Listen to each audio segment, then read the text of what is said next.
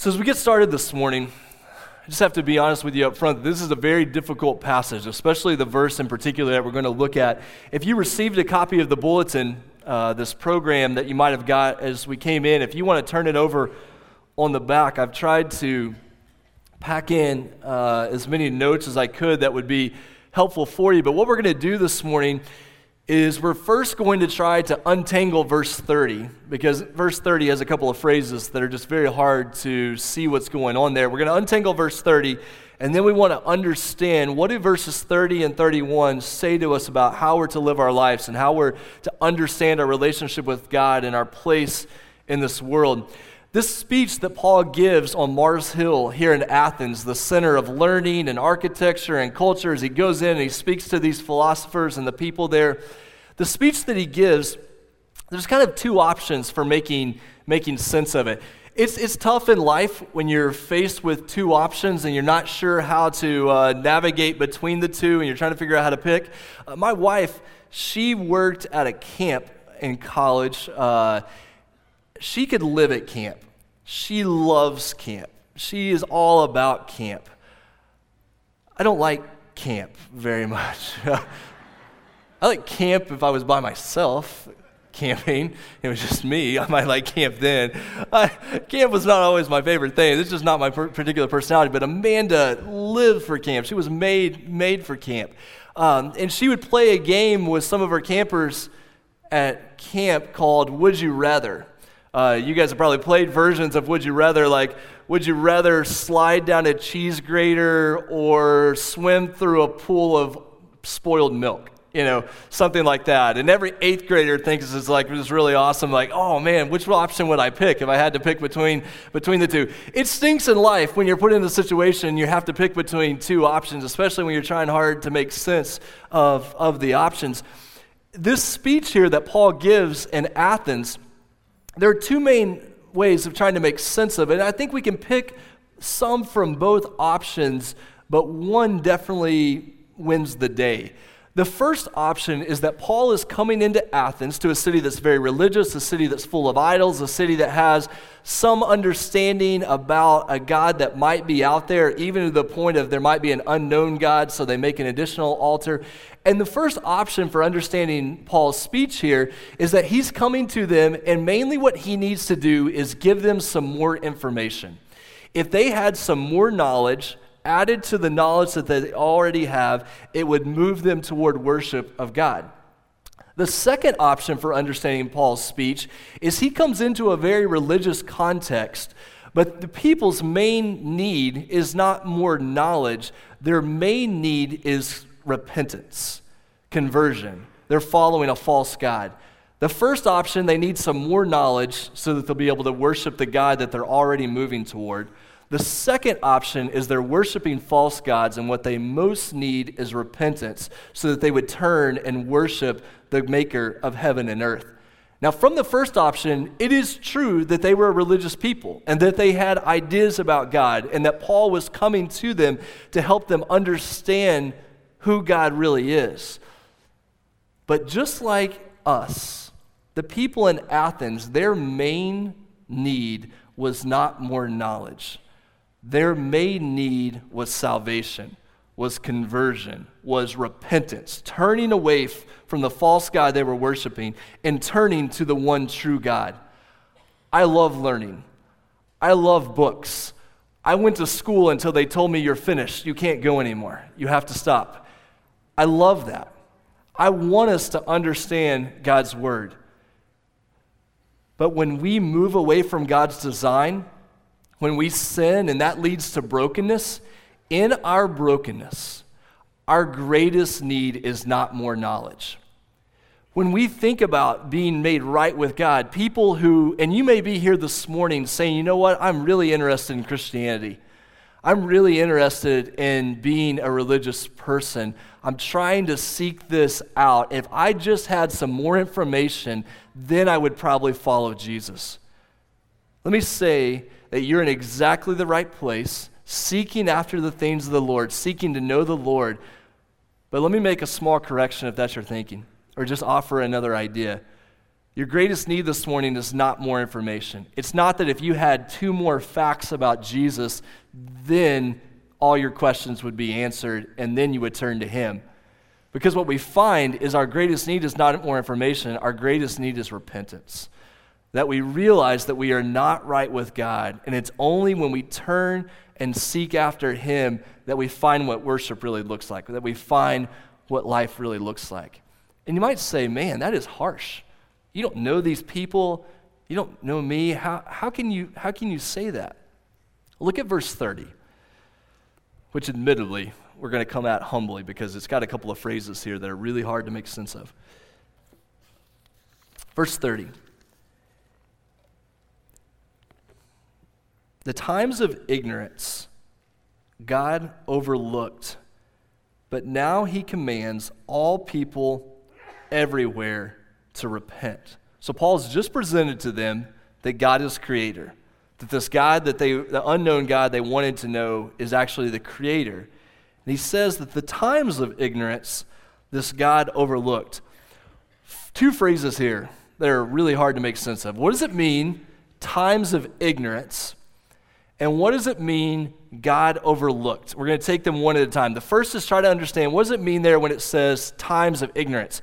If you're reading out of the New International Version, it'll say such ignorance. Um, that's okay, except the word times there is, is pretty important because it's periods of ignorance. It, it's a series of time in which they were facing this idea of ignorance. But what do we mean by ignorance in this sense. What is, what is Paul getting at? When you run into a word in Scripture and you're trying to learn more about it, one of the interesting things you can do is you can do a word study to try to look in Scripture and make sense of what does this word mean. You've got to be careful when you do that because words always have meaning in what we call context. You want to understand the series the story in which they're used in order to understand what that word really is. But another way you can do a word study is you begin to look at other places in Scripture where that word is used. You have to be cautious when you do this, but it's a really good way to get a picture in Scripture of what words mean and how they're used. And so, what I want to do with this word ignorance is it's not used very many times in the New Testament, but I want to show you a couple of the places that it's used. Acts chapter 3.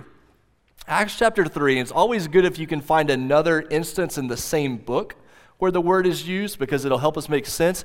Acts chapter 3, verse 17. This is a speech that Peter is giving to a Jewish audience.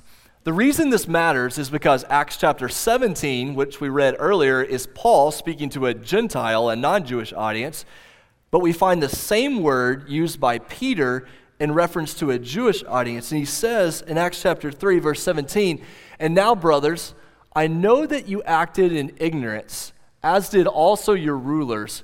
But what God foretold by the mouth of all the prophets that as Christ would suffer, he thus fulfilled. What Peter is referencing here is he's referencing the crucifixion of Jesus. And he's saying that when the people did not understand who Jesus was, when they didn't comprehend what Jesus had come to do and they rebelled against him, ultimately leading to his crucifixion, Peter said they acted in ignorance. So we know in the book of Acts that the word ignorance has something to do with not recognizing who Jesus is and what he's come to do. The word ignorance is also used in the book of Ephesians. Ephesians chapter 4 Ephesians is a book that Paul used, but Ephesians chapter 4, verses 17 through 18, it says, Now this I say and testify in the Lord that you must no longer walk as the Gentiles do in the futility of their minds. They are darkened in their understanding, alienated from the life of God because of the ignorance that is in them due to the hardness of their heart. So, what we find in Ephesians 4 is there's something about the concept of ignorance that we're living apart from the life that God would have us live, that we're hard in our heart. It even says earlier in that verse, the futility of their minds. They're trying to seek after, they're trying to know, but they're living apart from the will of God. At this point, you need to make a note or on your bulletin circle the Romans chapter 1, verses 18 to 32 there's so much that you could unpack in Romans chapter 1, verse 18 to 32. We're not going to look at it in depth this morning. But when you read Ephesians 4, we're swimming in the same water of, of Romans chapter 1, that we've suppressed the truth of God. And as we suppress the truth of God, as we don't, we fail to worship Him how He's supposed to be worshiped, it leads us not just to wrong thinking, but here's the point it leads us to wrong living. First Peter, you find this same idea showing up again. First Peter chapter 1, verse 14. As obedient children, Peter's speaking to the audience there, as obedient children, do not be conformed to the passions of your former ignorance. But as he who called you is holy, you also be holy in all your conduct, since it is written, You shall be holy, for I am holy.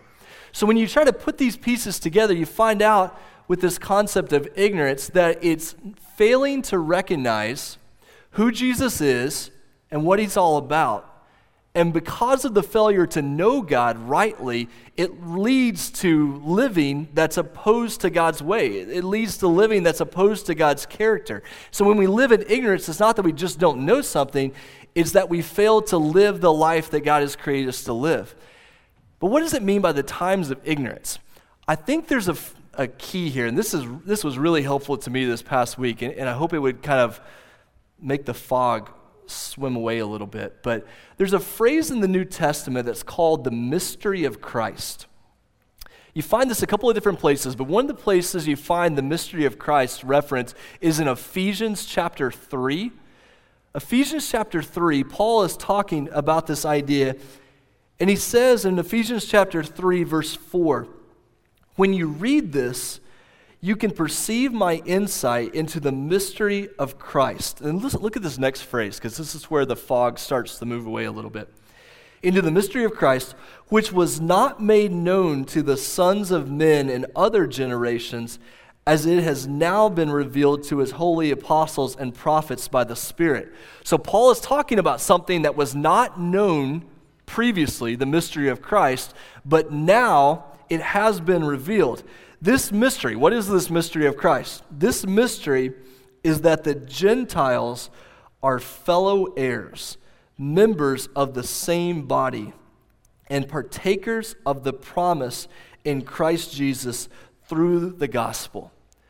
So, times of ignorance, times separated from knowing the mystery of Christ, they didn't realize that the Gentiles were equally included in God's plans, equally included in God's people. Gentiles just means those who are not Jews, that they're included, and the way that they're included is through Jesus Christ.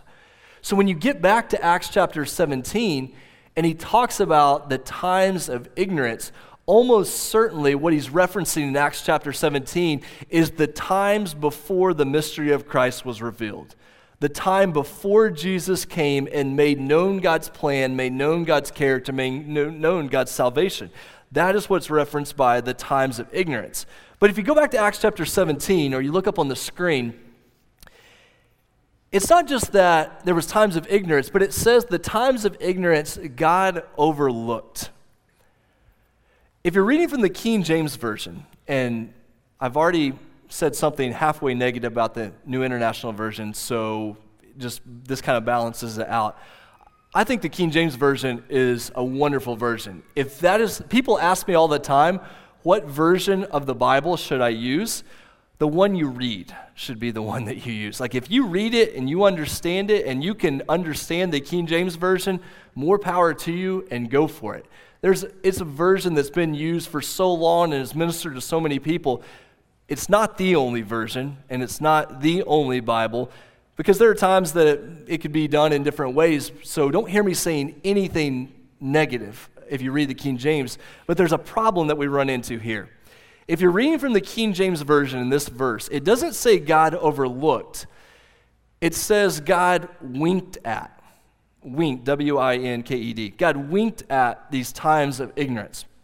Now, I think I know what the King James is going for there, but the problem is that when I hear the phrase winked at, it either makes me think that God took it lightly, like you're trying to be the cool dad and your kid does something wrong at the park and everybody, you know, thinks, man, that dad should probably get onto the kid. And the dad just kind of winks at the kid, like, hey, I saw you. I did that when I was a kid. No big deal. Just go on. Not that I know that from experience. I would never do that. I was just using an illustration of what it would look like. Or, or winked at, I don't know, it just it doesn't give off the, the right idea because it makes it sound like God overlooked, God winked at, God took lightly the times of ignorance. But this word overlooked, we don't want to think about it in the sense that God took lightly. It doesn't mean that God indulged their ignorance. God said, do whatever you want to, it doesn't matter. The word overlooked in Acts chapter 17, it's the only place it's used in the entire New Testament. So you're kind of stuck if you're doing a word study. That's the only option you have in the whole New Testament. But there's a synonym, and because all of our kids and teenagers here love school, they know exactly what a synonym is. That it's a word that is very similar in meaning to the other word that's used. There's a synonym in Romans chapter 3. Romans chapter 3, verse 25. And Justin read this verse for us earlier at the beginning of, of the service. What does it mean that God overlooked? In Romans chapter 3, speaking about Jesus' coming, his death for us, it says this was to show God's righteousness because in his divine forbearance, he passed over former sins. That phrase, passed over, is a synonym. It's very similar in meaning and very similar in construction to the word overlooked in Acts chapter 17. God passed over former sins. Why did he do that? It was to show his righteousness at the present time so that he might be just and the justifier of the one who has faith in Jesus. So, back in Acts chapter 17, when it says that God overlooked times of ignorance, what it means is that when people, and you see this in the Old Testament as sin begins to run rampant and people rebel against Him, God does not bring immediate judgment on the people. And one of the themes that you see throughout the Old Testament is people are crying out to God, saying, God, don't you see people rebelling against you? Don't you see the sin in the world? Don't you see the destruction of the world? When, God, are you going to do something about this? There's this theme of they want God to be just. They want God to respond to the sin and the rebellion of the world. And they're calling out for that to happen. But it says that God overlooked times of ignorance. Because then, and this verse isn't up on the screen, but it helps us make sense of it. Galatians 4 4 says, When the fullness of time had come, God sent forth his son, born of a woman, born under the law. There was a time when God overlooked ignorance. He didn't bring immediate judgment, nor did he bring immediate salvation, but all of that was to prepare for the time when he would bring judgment and when he would bring salvation, and it would come through Jesus Christ. So when you hear times of ignorance and you see the word ignorance and you think about the people in Athens, hear me out on this. Ignorance does not equal innocence.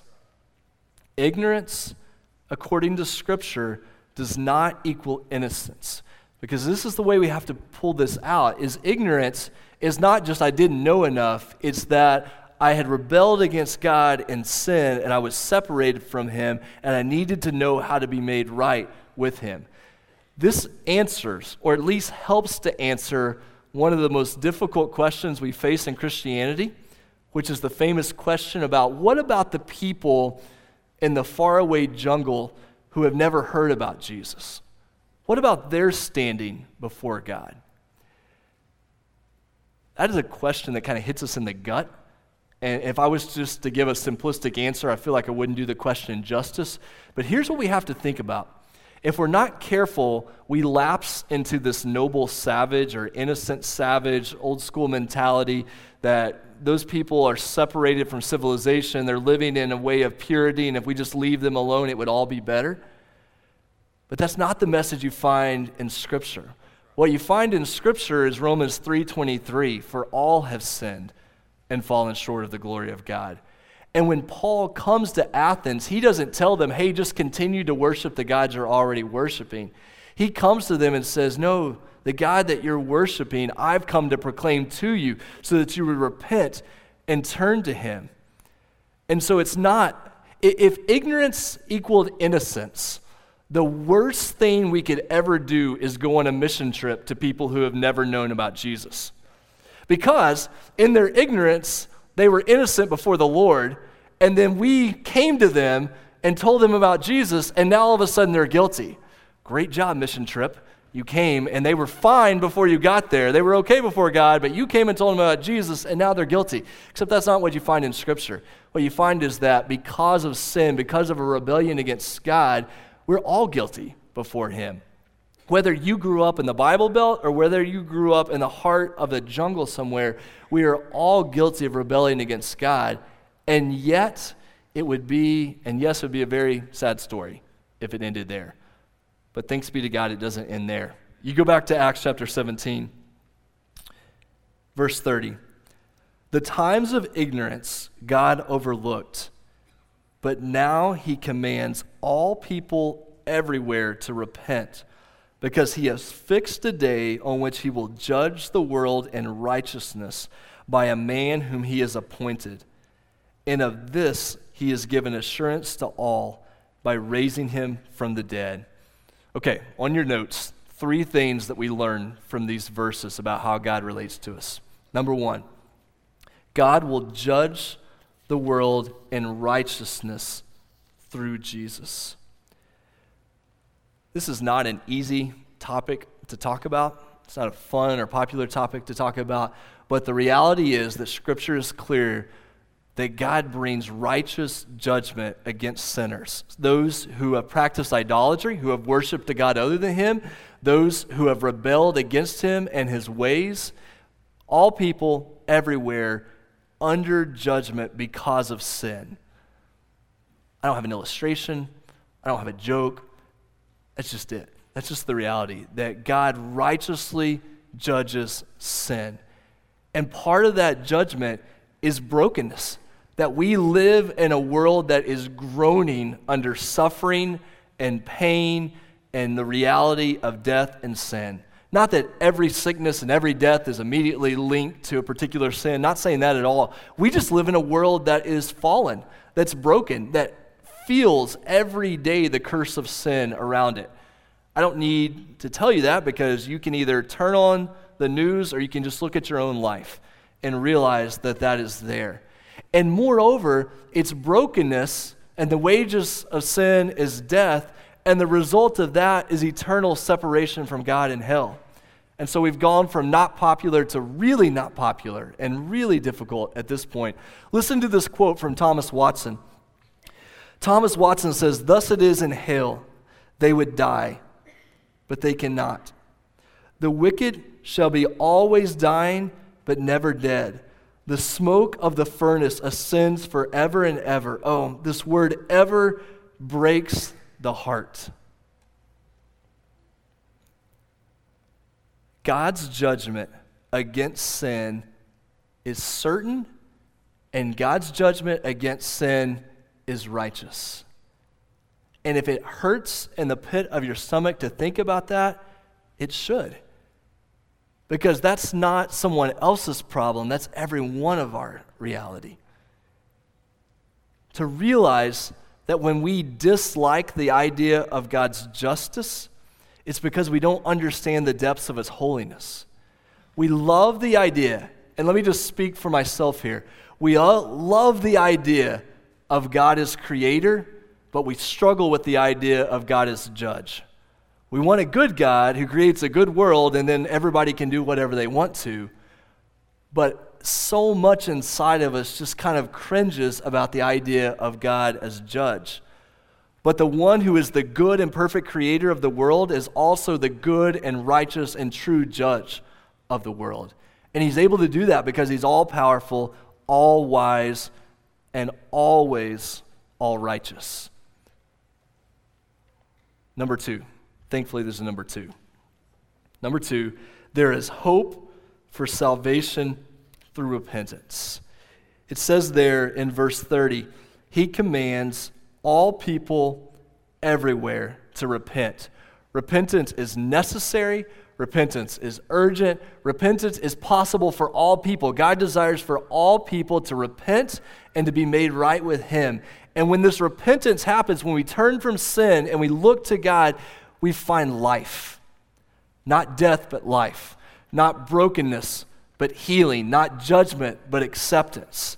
Every good thing necessary and possible in life is found when we turn away from sin and we turn to Jesus because he has made all things right with God. And he is the one who gives life, he is the one because of whom we are able to stand before the judge.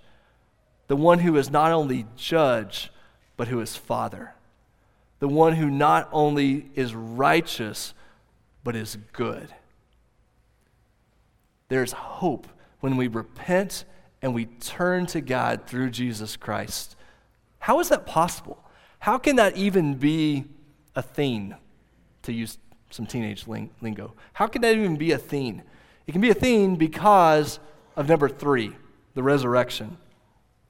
And if that's not teenage lingo and I just made a fool of myself, skip it. Go on. God judges sin.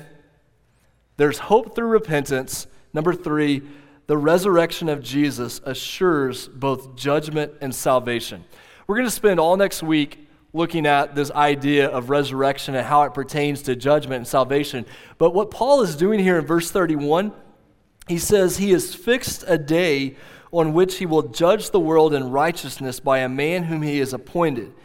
And of this, he has given assurance to all by raising him from the dead. So, the assurance that we have that God is just and the assurance that we have that God is able and willing to save both come because of the resurrection of Jesus. The resurrection of Jesus from the dead was God's way of saying, I'll do what I said I will do, and I'm able to do what I said I will do. It assures us of God's power and God's truth. Because of the resurrection, we are able to have hope for life.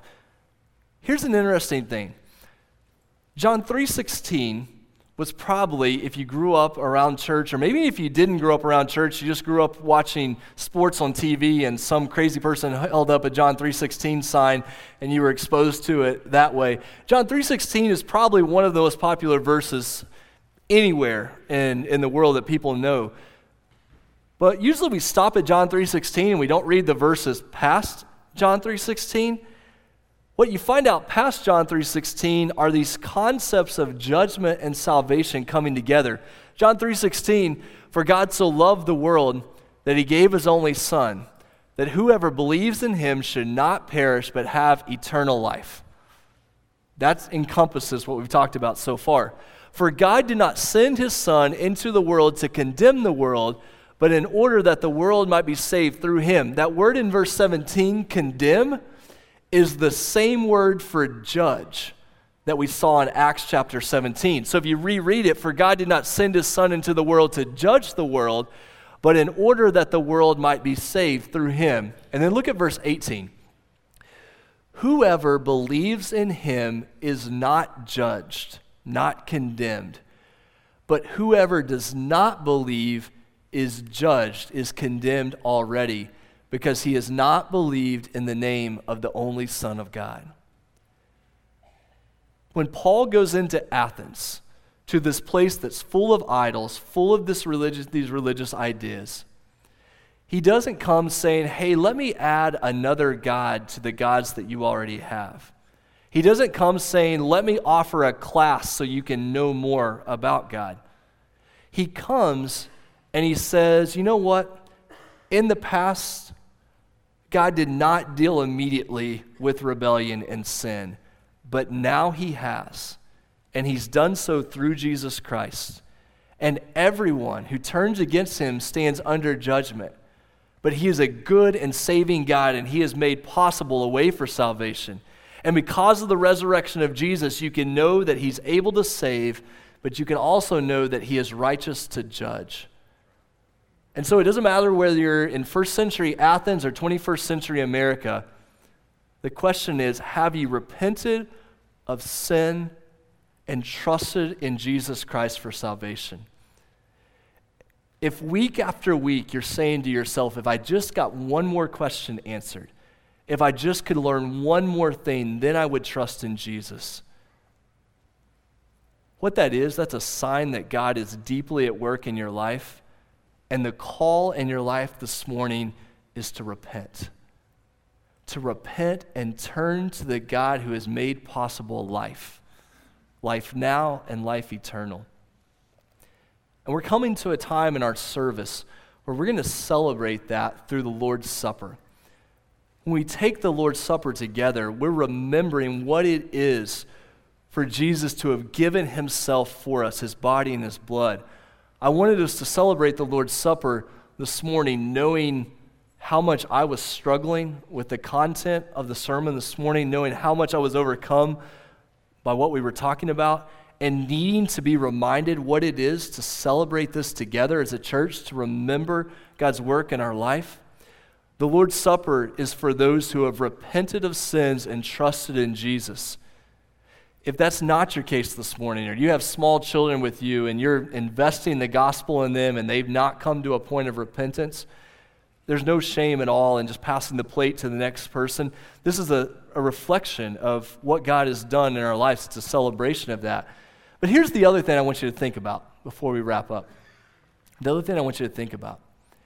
When we experience the power of salvation, we experience the power of the gospel in our lives, the result of that is we want others to know that we would share that message joyfully and widely with those around us.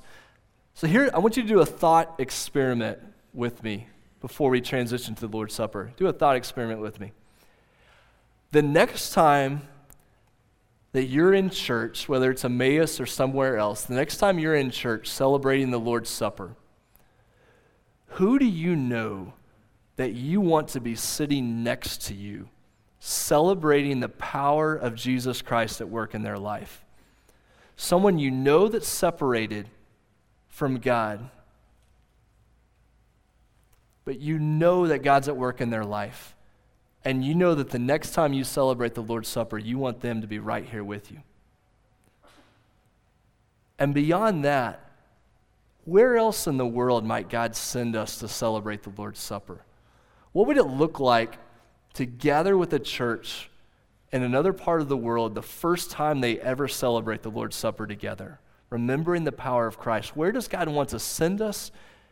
And who does God want to put next to you the next time we celebrate this as a church? I'm going to pray for us. And after I do, those who are helping with the Lord's Supper, after I pray, if you would make your way to the tables, we're going to disperse the elements as we do, there's going to be verses on the screen for you to read and reflect on, to remember what it is to experience the power of the gospel at work in your life. I pray that the Lord would use this time in a mighty way in your life. Let's pray as we prepare to respond to God's word.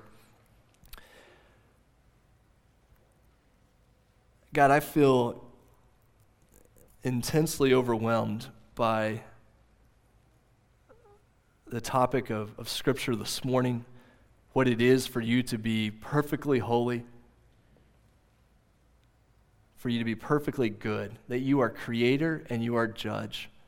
And when we take sin lightly, when we struggle with the reality of brokenness and suffering all around us in the world,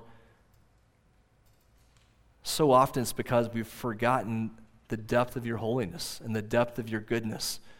God, would you use your word? Would you use the celebration of the Lord's Supper this morning to remind us what it is to be made right with you through Jesus?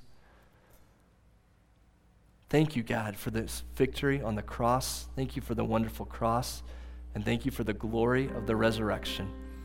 We pray this in Jesus' name. Amen.